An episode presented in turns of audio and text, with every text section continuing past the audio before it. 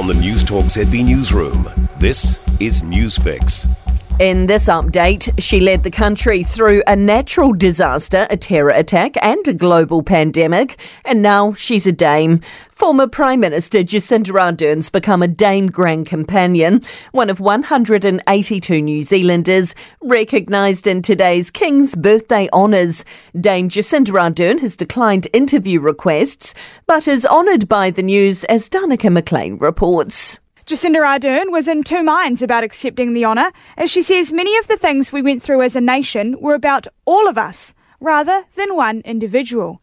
But she says she heard that said by many people who she encouraged to accept an honour over the years. So she says this is a way for her to say thank you to her family, colleagues, and people who supported her to take on the most challenging and rewarding role of her life. The list also includes knighthoods for All Blacks and Black Ferns coach Wayne Smith, Supreme Court Judge Stephen Kós, and Selwyn Parata for services to Māori.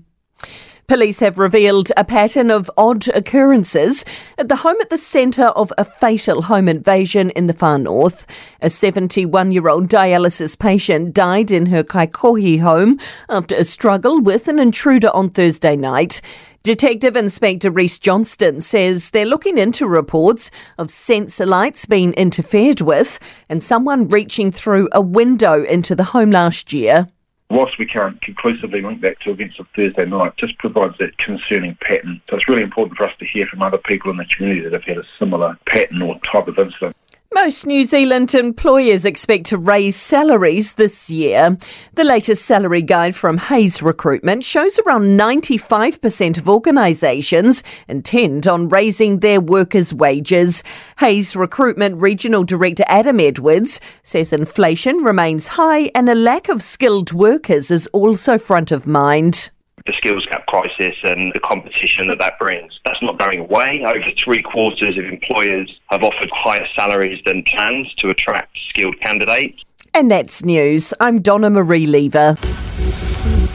To sport. Sir Wayne Smith headlines the sporting honours on the King's birthday list. The legendary coach, who's had a hand in a combined three Rugby World Cup wins, has been knighted. Two of his 2022 Black Ferns charges, co-captain Ruahei Demont and Kennedy Simon, have been made members of the New Zealand Order of Merit. Max Verstappen's Formula One Championship lead has stretched to 53 points after a comfortable win at the Spanish F1 Grand Prix. The Red Bull driver was 24 seconds too good for Lewis Hamilton, who finished second.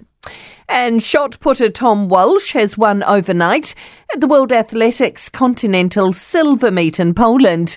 With American world record holder Ryan Crouser missing, Walsh pulled off a comfortable win, throwing a best effort of 21.48 metres first up, which was ultimately good enough.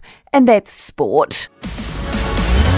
For more news, listen to Newstalk ZB live on iHeartRadio.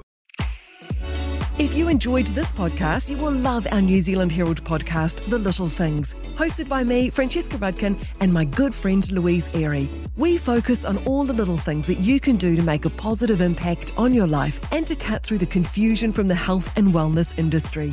Join us every Saturday to hear from the experts for all the tips and advice you need. Just search The Little Things on iHeartRadio or wherever you get your podcasts.